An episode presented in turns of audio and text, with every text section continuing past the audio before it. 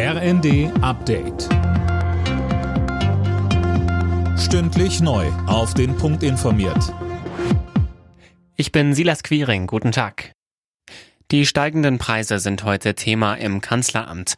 Regierungschef Olaf Scholz trifft sich im Rahmen der sogenannten konzertierten Aktion zum zweiten Mal mit Arbeitgebervertretern und Gewerkschaftsspitzen. Es geht um die Frage, wie die Inflation abgedämpft und die Bürger entlastet werden können. Bei einem ersten Treffen der konzertierten Aktion im Sommer gab es noch keine Einigung auf ein gemeinsames Vorgehen aller Beteiligten. Die Energiekrise sorgt weiter für Zoff in der Ampelkoalition. FDP-Generalsekretär Gierserei wirft Wirtschaftsminister Habeck in der Bild vor, dass der Stresstest zur Stromsituation erhebliche Mängel aufweist. Sönke Röhling, was meint er damit? Also er sagt, dass viele Parameter, mit denen da gerechnet wurde, viel zu optimistisch gewählt wurden. Und ein Knackpunkt ist, dass die explodierenden Strompreise in dem Test überhaupt nicht berücksichtigt wurden. Die machen für Gierserei aber ganz klar, dass mehr Strom auf dem Markt gebraucht wird, um die Preise zu drücken. Er fordert Habeck deshalb einmal mehr auf, die Laufzeiten der drei verbliebenen Kernkraftwerke zu verlängern.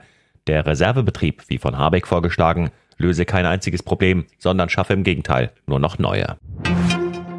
Wer sich auf TikTok über Nachrichtenthemen informiert, bekommt oft Falschinformationen aufgetischt. Zu diesem Ergebnis kommt eine Untersuchung von NewsGuard. Der Internet-Tracker hat die Top-Ergebnisse von TikTok-Suchen zu Nachrichtenthemen untersucht. Fast jedes fünfte vorgeschlagene Video enthielt falsche oder irreführende Behauptungen bis hin zu Verschwörungstheorien.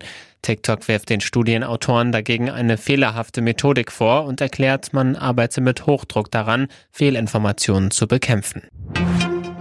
Auf deutschen Straßen sind immer mehr Autos unterwegs. Auf 1000 Einwohner kamen im vergangenen Jahr 580 Autos, heißt es vom Statistischen Bundesamt.